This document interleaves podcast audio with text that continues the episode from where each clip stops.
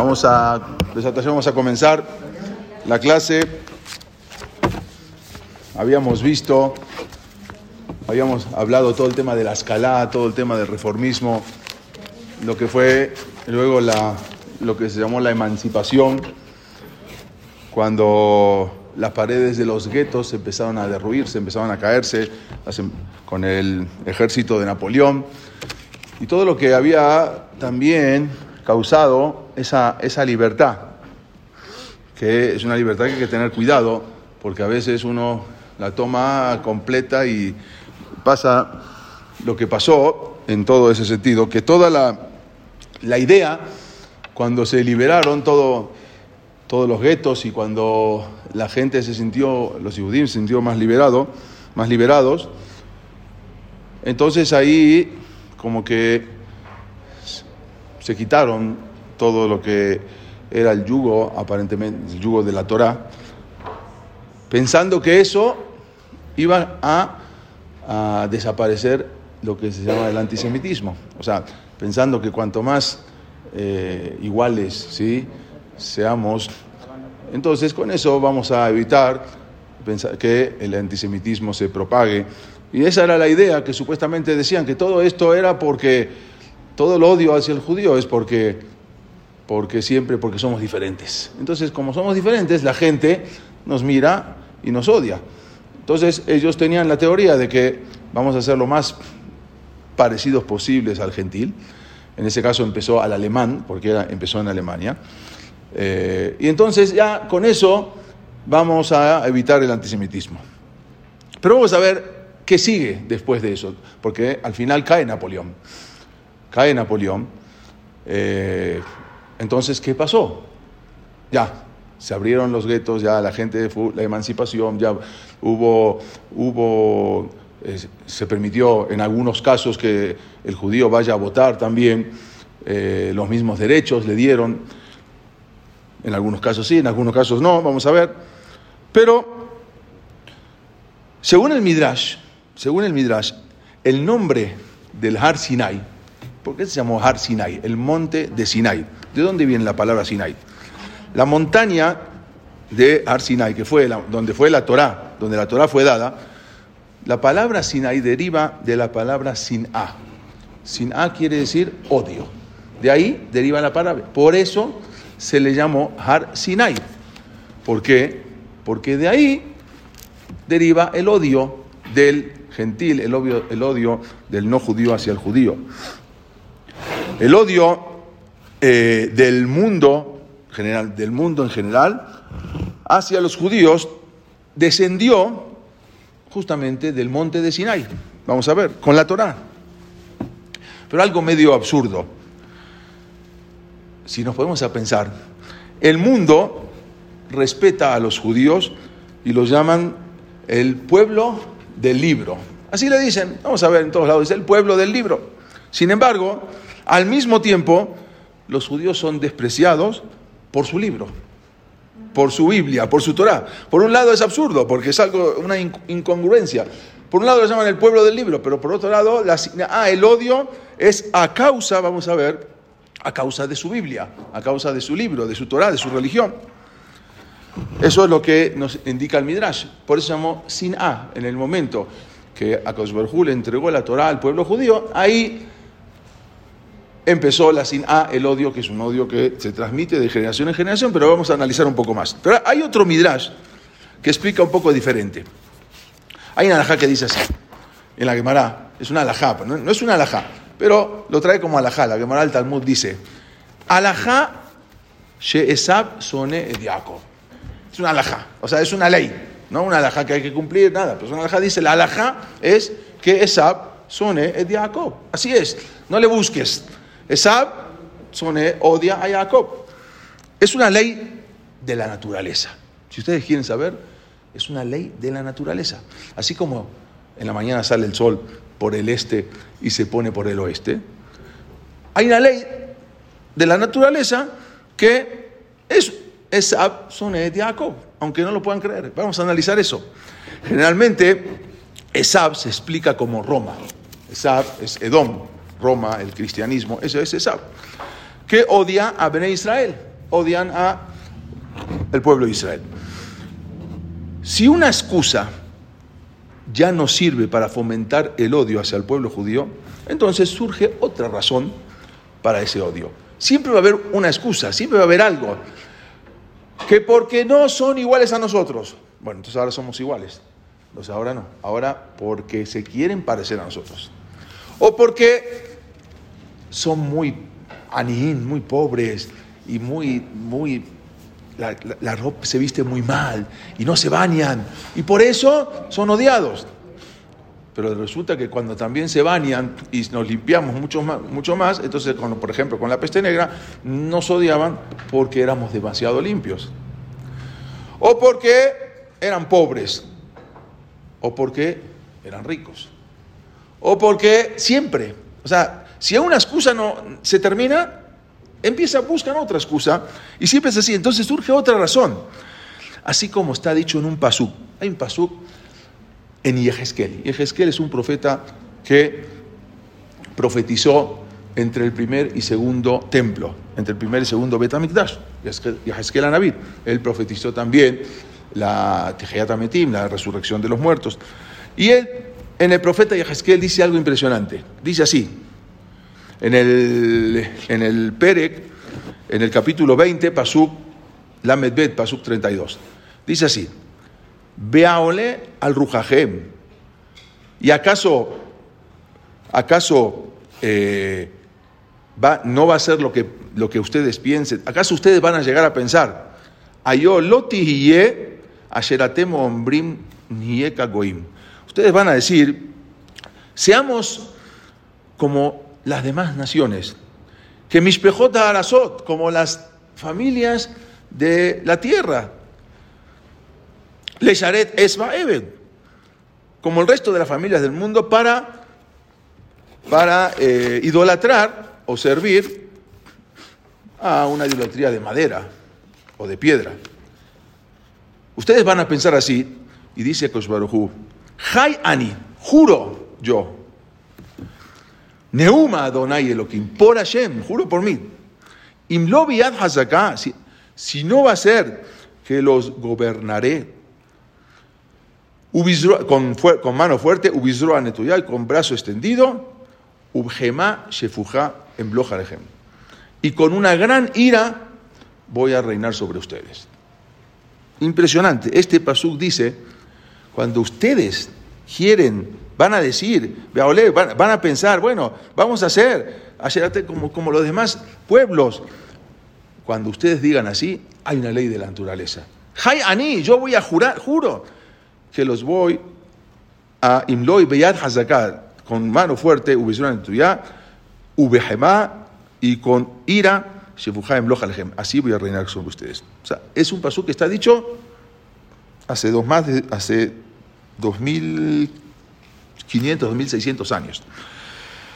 Los brotes de odio que se han levantado siempre en contra de los en contra de los judíos, a lo largo de la historia, sirven de propósito de Akash Baruj Sirven esos brotes de odio, es algo, una ley, una ley de la naturaleza. Así como sale el sol, así como se pone el sol, así es el brote de odio del gentil hacia el judío, y así es la historia, y eso sirve como un propósito para Kadosh La nueva ola, la nueva ola de, antisemitismo que a finales del siglo XIX, porque después de todo lo que hicieron y después de todo lo que asimilaron para, para borrar ese antisemitismo, resulta que surge una nueva ola peor todavía de antisemitismo, justo cuando los judíos estaban esperanzados en la emancipación. Ya, ahora viene la emancipación, ya somos todos iguales, ya tenemos todos los derechos, ahí tenemos, ya tenemos la, la igualdad de derechos, y en ese momento el pueblo judío intentaba dejar atrás la Torá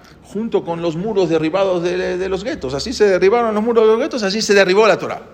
Entonces, a medida de que ese siglo de la libertad, así se le llamó, y el siglo de la libertad, el siglo de la, de la igualdad, a medida que iba desembocando en una asimilación, porque ya lo hablamos en las clases pasadas, cómo la gente iba, cómo uno tenía que, en Alemania, eh, para pedir turno para poder ir y bautizarse, Entonces el turno podía ser para dentro de dos o tres meses de tanta gente que había, que no podían con todos. Entonces, a medida que esa, esa asimilación iba, iba creciendo, también iba creciendo el odio, pero ese odio iba creciendo en proporciones catastróficas. O sea, peor que antes. Era algo peor. ¿Cómo? De repente queríamos quitar algo y ahora se vino mucho peor. Incluso si los mismos judíos intentan olvidar sus orígenes, Dios envía a los gentiles para hacerles recordar sus orígenes. A veces la persona quiere, ah, se, quiere olvidar, va a tener un gentil que va a venir a recordarle cuáles son sus orígenes. El término, el término antisemitismo no se conocía antes. Eso, el término antisemitismo nació en el siglo XIX. ¿Y por qué nació eso? Hasta ese entonces, el odio del cristiano, que siempre guardaba, el odio del gentil, que siempre tenía contra los judíos, decía que era justificado. ¿Por qué? Por Judas.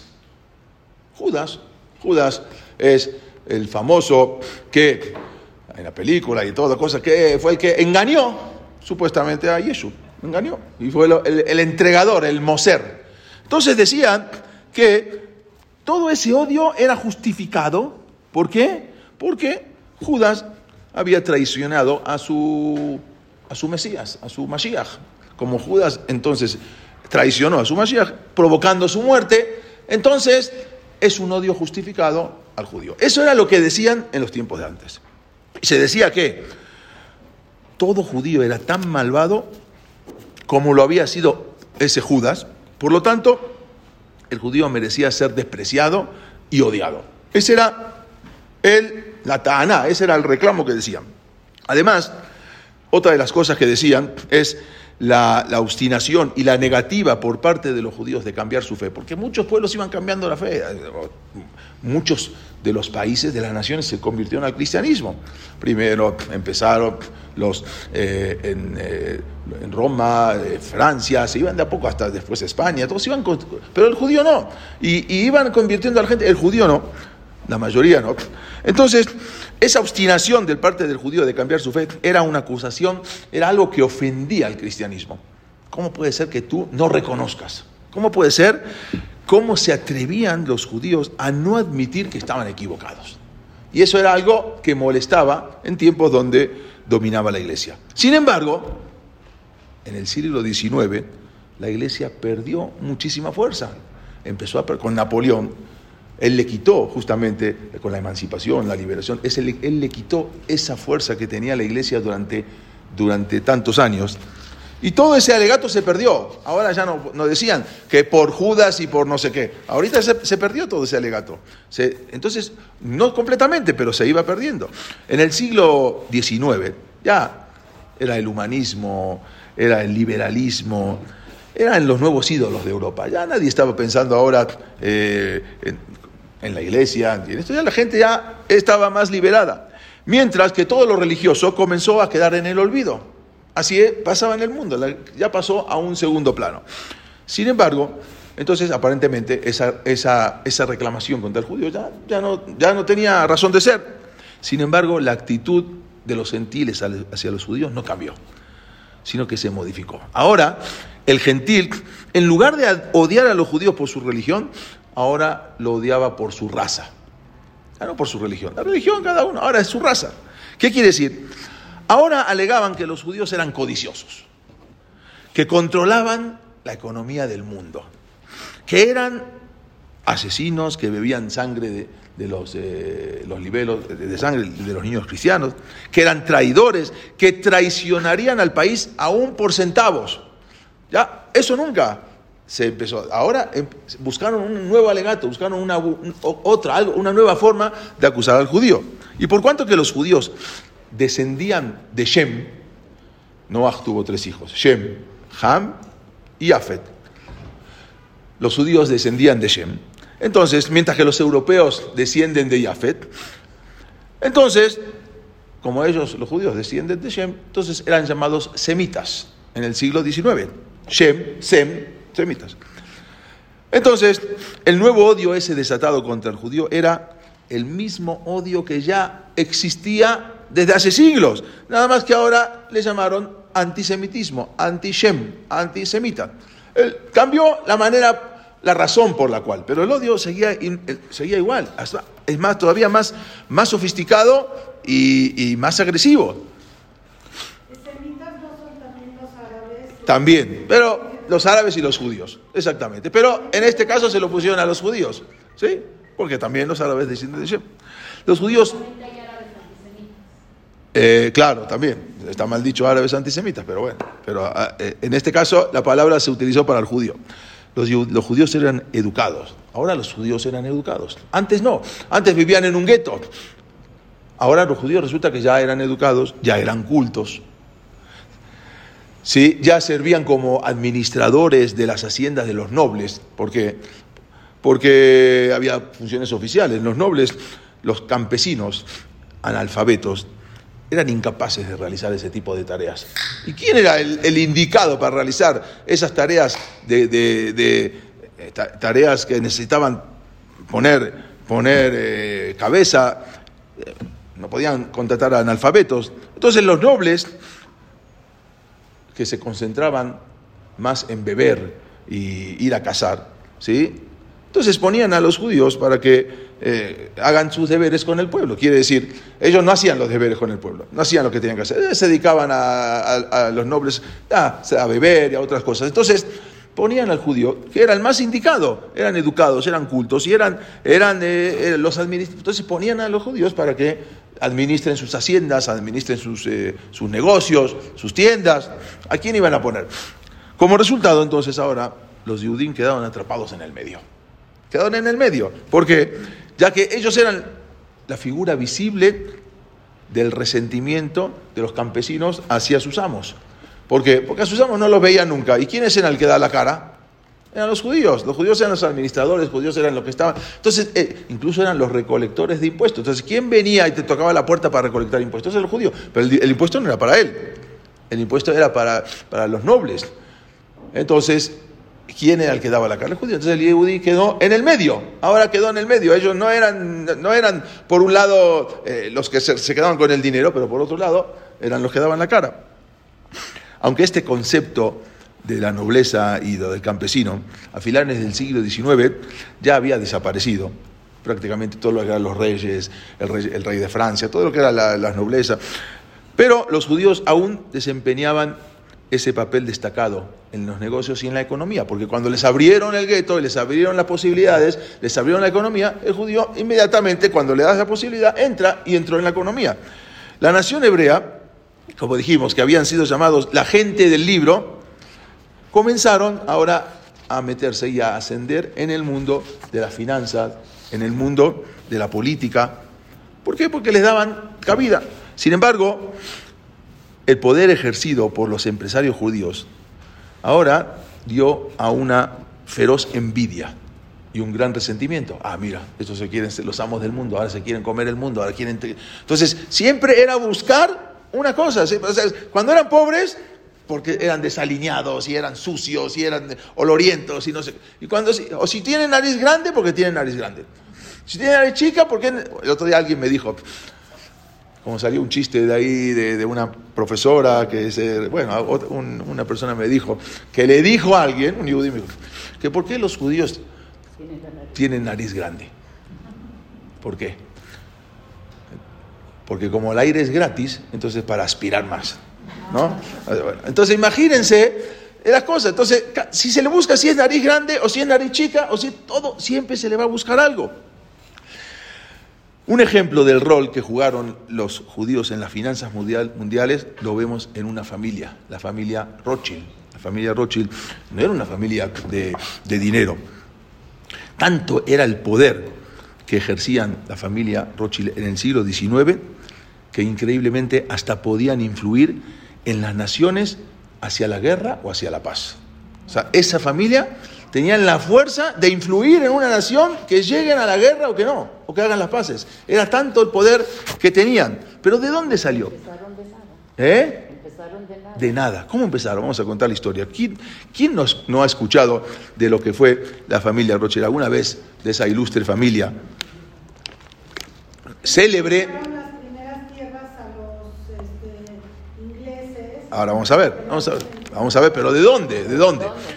Esa, esa célebre familia, no solamente tan- por su inmensa fortuna, sino también por sus hasadim, por sus buenas obras que hacían y cómo eh, prácticamente casi mantenían al pueblo judío. Los Rothschild tienen su origen en 1585. En 1585, estamos hablando en el, en el siglo XVI, la familia que vivían en Frankfurt, Alemania, donde los primeros Rothschild, ellos ocuparon una casa que todavía está en la calle, se llama la calle de los judíos, en el gueto de Frankfurt, calle de los judíos 148. Ahí todavía está eh, el lugar donde ellos vivían. La casa, como ven, tenía un escudo rojo, porque antes todas las familias tenían un escudo. Se llamaba el escudo Rothschild, después fue, después fue decorado más importante, pero en ese momento... eh, ¿Por qué Rothschild? Rothschild es, es rojo, viene de, de- en alemán. Entonces los ocupantes adoptaron después eso como su apellido, porque cuando les empezaron a dar eh, los apellidos a, a- todas las familias, cada uno le daba el apellido de acuerdo a lo que era, ¿no?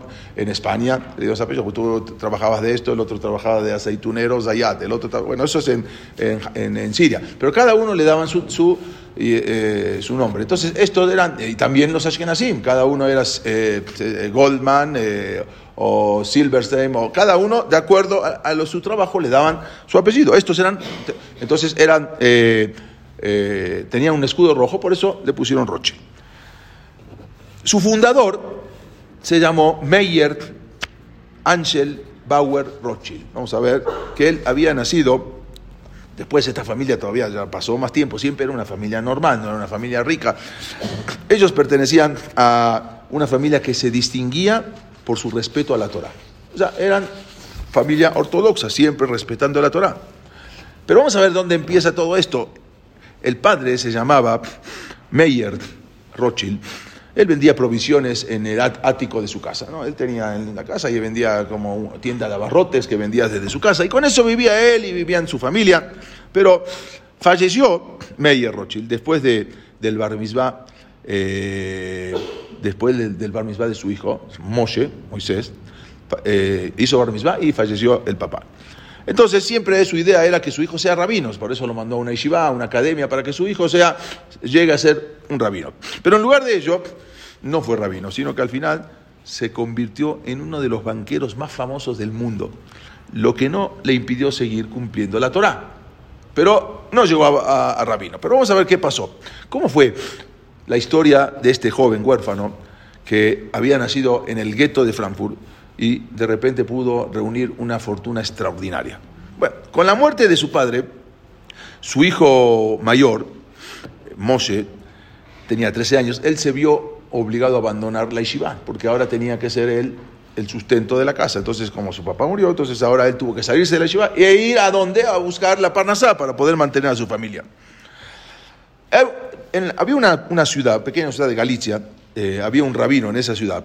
eh, la- se llamaba la ciudad, se llamaba Chorkor, eh, te conté, una ciudad que, eh, Chorkor, no sé cómo se pronunciaba. La comunidad judía en ese momento había, había elegido a un rabino como dirigente espiritual y era un rabino muy, muy, eh, con mucha piedad, un rabino muy bueno, tenía, y aparte era un sabio. Le decían el Rab el nombre de él era Rab Zvi Urbitz, él era el Rab, pero de cariño le decían Rabbi Herschele. Rabbi Herschele, así le decían, el nombre era Rabbi Zvi Hurwitz, Hur- Hurwitz. Bueno, él era considerado como un gran sadik. En un pueblo llevaron un rabino. Muchos, eh, muchos judíos lo visitaban para pedirle consejos, para pedirle bendiciones. Él siempre estaba dispuesto a ayudar, ayudaba a las viudas, a los huérfanos, a los necesitados. Y era un rabino muy... Iban a la casa, le golpeaban la puerta y él siempre tratando de ayudar. Rabbi Herschele, Urbich, él en su casa tenía una, una muchacha, una joven ayudante, eh, no, tenía un joven, perdón, un, joven que era este Moshe, que vino a trabajar con el rabino, porque él necesitaba eh, mantener a la familia. Entonces, eh, en un momento trabajaba como, como asistente, shamash, vamos a decir, ¿no? Asistente del rab. Y aparte tenía su, su, su compra-venta de algo para, para poder subsistir y mantener a su familia. Este era el joven Moshe, él se sentía feliz de estar sirviendo a este rabino tan importante, que vino, un rabino de mucha piedad. Entonces, estaba, aparte estaba cerca de su maestro, realizaba todas sus tareas con entusiasmo. Y hizo que se ganase la confianza de todos. Era un muchacho muy bueno, era eh, de familia buena, no familia rica, familia, eh, vamos a decir, pobre, pero él ayudaba a su, a su maestro. Pero llegó el momento en que ese joven, ya, llegó su momento y quería casarse. Ya quería buscar una, una otra vida. Le habían presentado a una muchacha, pero de otra ciudad. No era de esa ciudad, la ciudad se llamaba Siniatim, en otra ciudad en Alemania. Entonces, ya llegó el momento, por lo tanto, llegó y le, se despidió de su rabino. Le dijo, la verdad, me tengo que ir porque me voy a otra ciudad, porque mi futuro suegro me va a poner una, una, una tienda, una tiendita ahí. Y la verdad que ya necesito, eh, después, el día de mañana, necesito eh, salir, salir adelante y, bueno, mantener a la familia y todo. Entonces decidió trasladarse ahí con su, a donde, donde se iba a casar, con su, eh, con su prometida, para casarse ahí. Bueno, se despidió del rab, una vez allí, el, el joven, este Moshe Rothschild, se casó y su suegro le ayudó a instalar un pequeño negocio un pequeño negocio, y de ahí se iba subsistiendo. Pero tiempo después sucedió que llega el día de Pesaj. Y durante la búsqueda del Jamés en la casa del rabino, de su rabino, eh, Herschel, que él ya se había ido, resulta que descubren que le habían robado una bolsa con dinero que el rabino tenía guardada porque de ahí era lo que le daba a todos los anim, todas las viudas y todos los huérfanos que venían. Él le daba ese dinero, tenía, él siempre juntaba dinero para los pobres, entonces tenía un dinero guardado abajo de su, de, su escritorio o en un lugar donde lo tenía guardado y al final empiezan a, ver la, empiezan a hacer la limpieza de Pesaj y se da cuenta el, eh, el Rab descubre que le habían robado esa bolsa y que tenía una importante suma de dinero, que justamente era para Pesaj ahora, que era donde repartía el dinero para la gente que no tenía. Él había escondido dentro de su escritorio, era un ahorro para eh, eh, lo que él iba ahorrando. Y no solamente eso, sino que muchos de los pobres de la ciudad le daban el dinero al rabino para que lo, ahorre. O sea, ¿de dónde mejor que dárselo al rabino? Mira, tengo esto, guárdelo, guárdelo. Y cuando lo necesito, se Entonces el rabino iba apuntando y ahí tenía el dinero que él repartía, más el dinero de todos los anib de la ciudad, los pobres, que con gran esfuerzo ellos habían logrado juntar, se lo habían confiado a él. La suma era demasiado grande, no era algo insignificante y el rabino no podía reembolsarla, no tenía dinero ahora para darle a cada uno y uno lo que era, aún, si quisiese dárselo estaba imposible. Y su pena era aún mayor. ¿Por qué? Porque al pensar que alguien de su propia casa hubiera podido tomar ese dinero. Pero lamentablemente, solo una persona, además del rabino, conocía dónde se guardaba ese dinero. Y ese era su alumno que hace poco tiempo se había ido. Entonces, seguramente que mi alumno tenía necesidades para casarse y le dio pena y se llevó el dinero. Ese era el joven Moshe Rothschild, en quien el rabino había puesto toda la confianza. Todo. Y nada más dos, ni siquiera la esposa sabía dónde estaba el dinero. Nunca siquiera hubiera soñado una acción tan baja, tan baja de su parte. Pero entonces, hay que pensar siempre para bien. ¿No? Siempre hay que pensar el Kafsehut. El rabino dijo, seguramente, tenía gastos muy urgentes. Se iba a casar este muchacho, eh, este ayudante de él. Y tenía que formar un nuevo hogar. Y por lo tanto, quizás tomó el dinero como préstamo.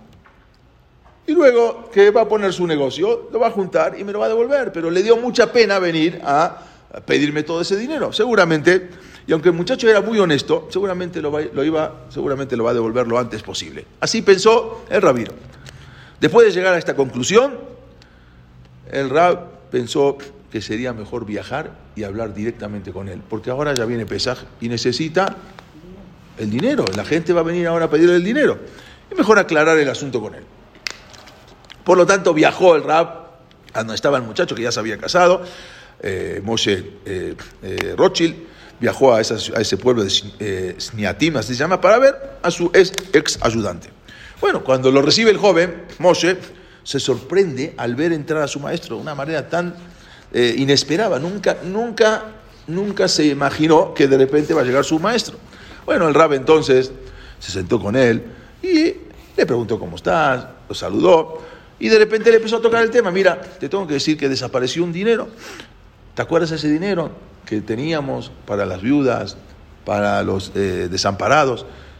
Y no solamente tú sabías, tú sabías también que había dinero que me iban dando, porque la gente, y tú es el único que sabía el escondite, yo, tú y yo, no solamente.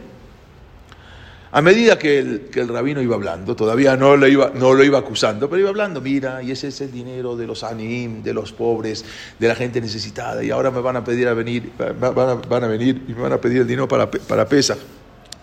A medida que el rabino iba hablando, hablando, hablando, el joven Moshe iba, se iba quedando, se iba poniendo blanco, iba empalideciendo cada vez más. Y el rabino hablaba y él más se ponía blanco. Y se llenó con una mirada de tristeza hasta que no pudo contener las lágrimas. El muchacho se largó a llorar. Bueno, en ese momento el joven, este muchacho Rothschild, permaneció en silencio, no negó absolutamente nada, bajó su cabeza como de vergüenza y luego abre una caja que tenía, vacía toda la caja del dinero, pero llegaba a la mitad del dinero que le había reclamado le dijo, tome rabino, acá está el dinero.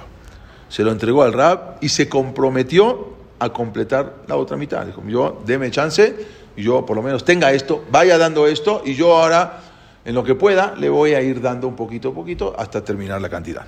Entonces, el rabino se, alegró mucho, le dio musar, le enseñó, mira, si mejor hubieses pedido, eh, siempre yo te lo hubiese dado, ¿para qué? pero a veces la persona está muy presionada y se siente que no tiene dónde y bueno, lo tuviste que ganar, pero no te preocupes. Bueno, al final se fue, pudo, llegó pesa, pudo repartir un poco de dinero y antes de lo que había pensado, Moshe Rothschild cumplió con lo prometido y fue haciendo pagos mensuales hasta completar la cantidad que, este, que, le faltaba al rabino. Perfecto. Sin embargo, Después de un tiempo, un día se presenta a la casa del rabino un mensajero de parte de la policía de Frankfurt. Lo viene a buscar al rabino para informarle que desean verlo urgente. El rabino se asustó, no tenía ni la menor idea de el motivo del llamado, ¿para qué me están llamando? Bueno, hizo tefilá, le pidió a Dios que esperando que no sea ninguna amenaza para él ni para la comunidad. Y al final se dispuso a acompañar al, eh, al mensajero que vino de parte de la policía. Bueno, llegó a la policía, el comandante lo recibe amistosamente, mientras le preguntó si alguien había robado algo en su casa. Quiero saber, ¿alguien en tu casa te robó algo alguna vez? Bueno, el rabí, este, el se le, le respondió que sí, que ya tenía un tiempo que había desaparecido un dinero que él tenía juntando, que lo había juntado para la gente necesitada, pero que no se preocupe ya lo había recuperado, ya dio con la persona que se lo tuvo que eh, llevar por mucha necesidad, pero ya, ya recuperó el dinero. Bueno, este policía, el comandante, se quedó sorprendido. Dice, ¿cómo? A ver, ¿me puedes relatar exactamente lo sucedido?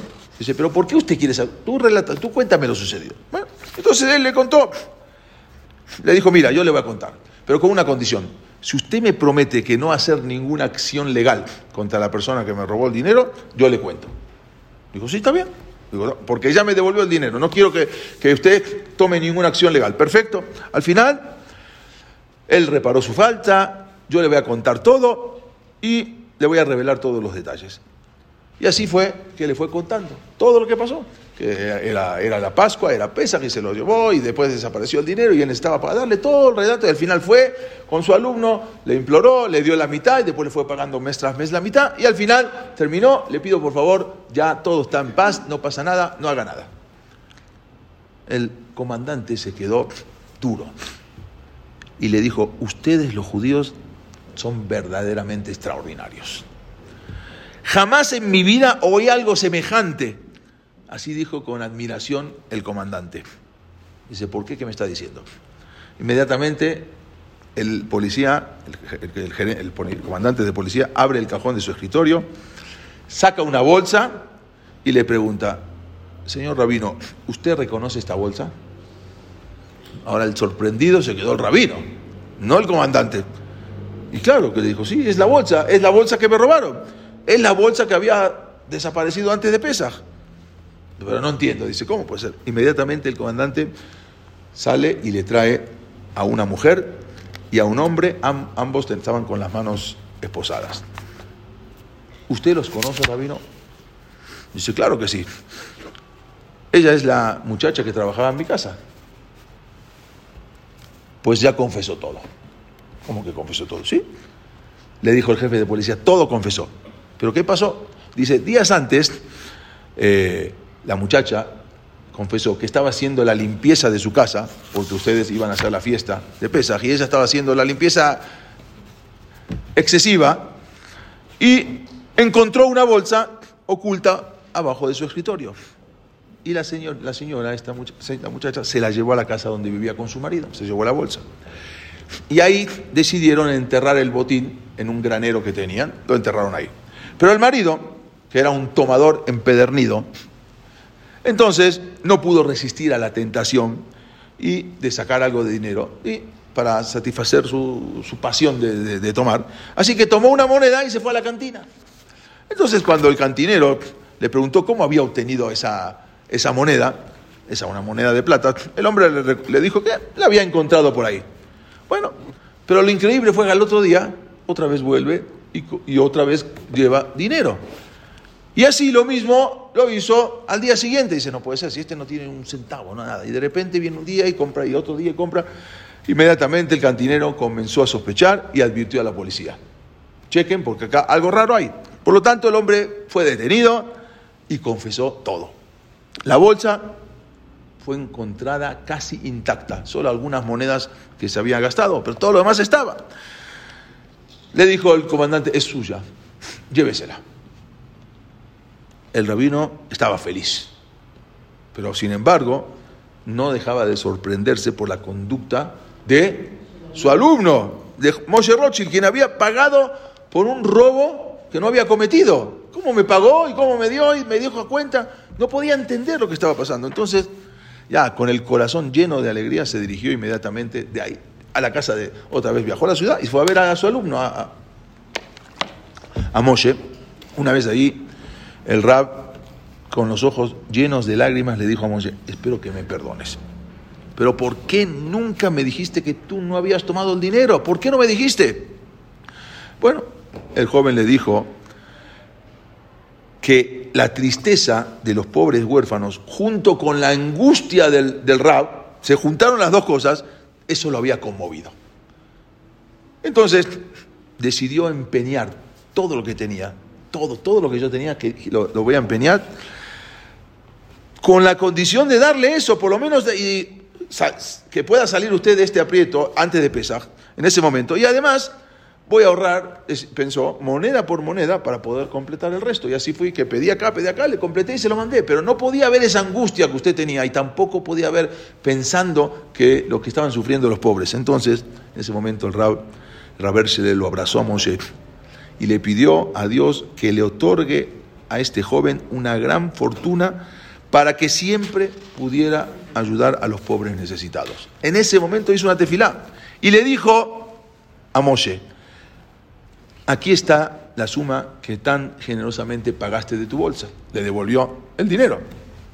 También le aconsejó al Rab que vaya, que se vuelva a Frankfurt, ahí iba a tener mejores oportunidades de trabajo, iba a poder hacer buenos negocios y le dijo, Anime Barejotja, yo te bendigo para que Hashem esté contigo, con tus hijos y con los hijos de tus hijos durante todas las generaciones y siempre sean ricos y puedan ayudar con Ashirut y puedan ayudar a todas las familias necesitadas. La bendición del Rab Erscheler no fue en vano. Él se fue, como le dijo su consejo, se fue a a Frankfurt, después encontró un empleo en Hannover, empezó a trabajar en una casa bancaria que se llamaba Oppenheimer, una casa muy famosa bancaria en ese momento.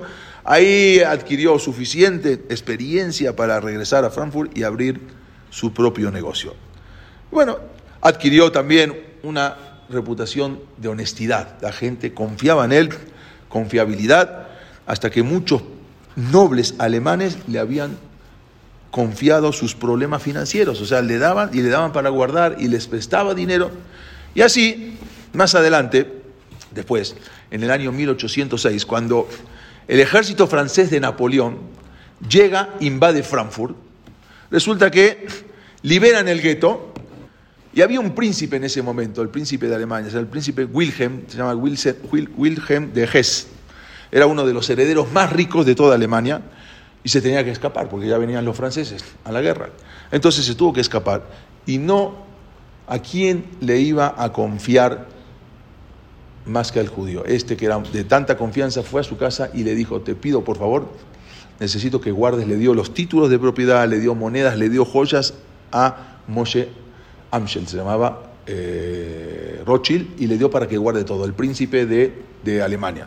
Al final le guardó todo, le confió, pero más adelante fue denunciado por los mismos franceses, lo denunciaron a Rothschild, fue denunciado y fue detenido por las tropas de Napoleón, que le latían que él fue el que escondió todas esas cosas, pero no lograron hacerlo confesar en dónde estaba todo ese tesoro del príncipe Jes lo había guardado en unas catapulcas, eh, catacumbas eh, judías.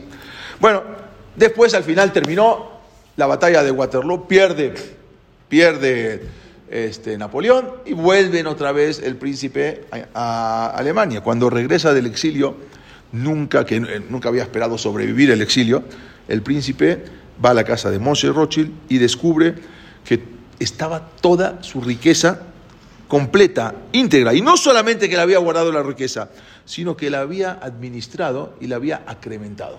O sea, la movió, la, vamos a ver qué hizo, incrementó la riqueza. No podía creer el príncipe. Eh, había acumulado una, una enorme ganancia. La reputación de Rothschild, tanto era un genio financiero como un hombre de verdadera integridad, se extendió por toda Europa. Moshe Rothschild se convirtió en un gran comerciante en Frankfurt, en un gran financiero, y se dedicó a hacer, como dijimos, exitosas operaciones. Sus actos eh, filantrópicos, la, generosidad se han vuelto legendarios porque él mantuvo yeshivot, mantuvo escuelas, mantuvo, pero no solamente de judíos, también mantuvo de gentiles. Tanto Moshe Angel Rothschild como su esposa eran estrictamente ortodoxos. Incluso Moshe casi no hablaba alemán, hablaba poco alemán. Se, defendía con su yiddish nativo, pero no, es que tampoco fue a la universidad y todo, porque ya estaban abiertos, como dijimos, ya, ya había pasado eh, Moshe Mendelssohn y ya se había abierto. Pero, a pesar de su gran riqueza, su estilo de vida siguió siendo modesto y sencillo. Después, en 1812, eh, vivió en la casa original eh, eh, hasta 1812 vivieron ahí en la, donde, en, la, misma casa original. Incluso después de su muerte, cuando él murió, su esposa, que le sobrevivió muchos años, se había negado a dejar esa casa vieja. Le decían, ya, salte de acá. Ella decía, no, me llané Macó, me llané Masal, yo no quiero moverme, el Masal en esta casa está bien, y yo me quiero quedar en esta casa. Los hijos de Rothschild entraron en un negocio familiar. Su hijo se llamaba Meyer Angel Rothschild, tuvo aún más éxito que su papá. Ellos, él y sus hijos también se establecieron, cada uno en diferente, los hijos de él tenía cinco hijos, cada uno se fue a, diferente lugar, capital eh, en, en, Europa. Unos se fueron y pusieron bancos. La banca que él había abierto el papá, ahora pusieron uno en Nápoles, uno en Viena, en París, en Londres. Cinco hermanos se ubicaron en diferentes eh, puntos estratégicos el complejo bancario de Rothschild se convirtió en una potencia mundial. Fue algo impresionante cómo empezaron a crecer por la verajá que le había dado el Rab y habían ejercido una influencia en las principales políticas gubernamentales a lo largo de todo el siglo XIX. ¿Eh? Seguían cumpliendo. Hoy en día ya no cumplen tanto, pero antes seguían cumpliendo. Los Rothschild... No, ahí habían empezado la familia. No, no, el más este, mucho después. O sea, sí, la familia habían empezado, se conoce desde 1585. Esto empezó en 1744, cuando, empezaron, cuando empezó este Maase, digamos, este, esta historia. Los Rothschild fueron uno de los pocos judíos de Europa que habían escogido el bando contrario a Napoleón. Casi todos los judíos de Europa estaban del lado de Napoleón. Ellos no estuvieron del lado de Napoleón también se la jugaron, porque si ganaba Napoleón les iba muy mal. Pero mientras tanto, también sus hijos, un hijo que se llamaba Natán, abrió también una banca en Londres, eh, obtuvo la, nacional, la nacionalidad británica. Incluso el dinero que había ocultado su padre en Frankfurt, cuando él fue a Londres, le sirvió para garantizar su suscripción de bonos al Tesoro Británico. O sea, él demostró que tenía ese dinero, entonces se metió en lo que era la bolsa en ese momento. Pero este Natam, el hijo de, de, de Moshe, que vivía en Londres, se enteró de la victoria, se enteró de la, lo que había pasado en Waterloo, que había perdido Napoleón, cuatro días antes de que la noticia llegue a Londres. Entonces, él inmediatamente, esa misma mañana, compra eh, en, eh, el en, la bolsa, compra en el precio más bajo, porque, porque ya estaba eh, la noticia de que ya iba, de que ya ganó, ganó Napoleón, todo el mundo pensaba que ganó, entonces él compró los bonos muy bajos por los rumores que la gente decía que la, victoria de Napoleón, él estaba en Inglaterra, pero unos días después se, conoció, llegó la noticia a Londres los resultados de la guerra, entonces él había comprado los bonos muy, muy, muy baratos y al final los, revende y los títulos ganó muchísimo dinero, fue de los pocos que se había enterado por sus hermanos, porque cada uno estaba en uno estaba en Nápoles, el otro estaba uno en Italia, entonces ellos tenían inmediatamente eh, la información. Después de la caída de Napoleón, las necesidades de, dinero de los estados europeos era impresionante, porque ahora necesitaban otra vez volver a reconstruir. Después de una guerra se reactiva la economía. Entonces, ahora los países necesitaban dinero y acuden a quién? A la Casa Rothschild, que estaban los bancos en todos lados. El poder que tenía en ese momento era tal que cuando el gobierno ruso le solicitó un préstamo a Gran Bretaña, la banca Rothschild le condicionó el préstamo Sabemos que ustedes tratan mal a los judíos. Deben terminar de ese trato malo contra los judíos para que puedan comenzar las negociaciones. O sea, le pusieron las condiciones, ellos ponían las condiciones, imagínense el poder que tenían. Más adelante, cuando continuaron esas persecuciones y los pogroms en, Rusia, bueno, al final el Banco Rothschild rompió relaciones con Rusia. En 1812, Moshe Montifiori se casa con una mujer que se llamaba Judith Cohen, era la hermana de la esposa de Nathan Meyer Rothschild, o sea, era el, ¿cómo se dice?, concuño, ¿no? Cuñado, concuño, eran dos hermanas, y él también se metió a trabajar con ellos, también se hizo muy rico Moshe Montefiori, después vamos a llegar a un momento, vamos a hablar todo lo que hizo Moshe Montefiori. También en 1816, un, otro hermano llamado Shelomó Salomón, se va a Viena y ahí se vuelve banquero de los de, los de eh, Habsburgo, o sea, de los príncipes de Habsburgo, de los reyes, él en Viena. En, el, en 1817, otro de los hermanos se llama Jaime, se instala en París y a lo largo de 50 años fue el más poderoso banquero del Estado y de las grandes fortunas francesas. También después en Nápoles en 1820, en, en 1822 uno de los hermanos también es nombrado cónsul general de Austria en Inglaterra. Imagínense lo que iban creciendo. El poder era tal que cuando el gobierno ruso, como dijimos, eh, ellos le, otra, le volvieron a solicitar préstamo, no le prestaron porque no cumplieron con la palabra. Y así ellos iban creciendo. Después, eh, más, en 1824, toda la, cuando fallece eh, Meyer Amschel, que era el hijo, uno de los hijos, toda la familia se traslada a Londres, que se convierte ahí en ese momento en el depósito de divisas más fuerte del mundo y ellos son los que financiaron toda la industrialización, todos los trenes, todas las vías de los trenes, ellos financiaron todo eso eh, porque era la banca que tenían.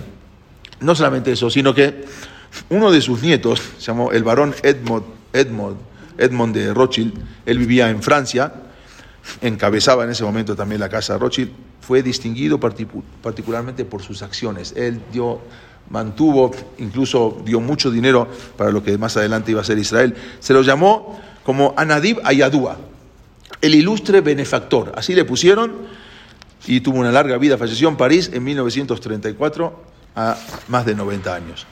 Así como escribió Shelomo Amelech, dice, Rodef Sedakaba Gesed, Imsa Haim Sedakabe Kabot la persona que busca, que persigue la sedaká y el gesed, va a encontrar Jaim, sedaká, becabod y respeto.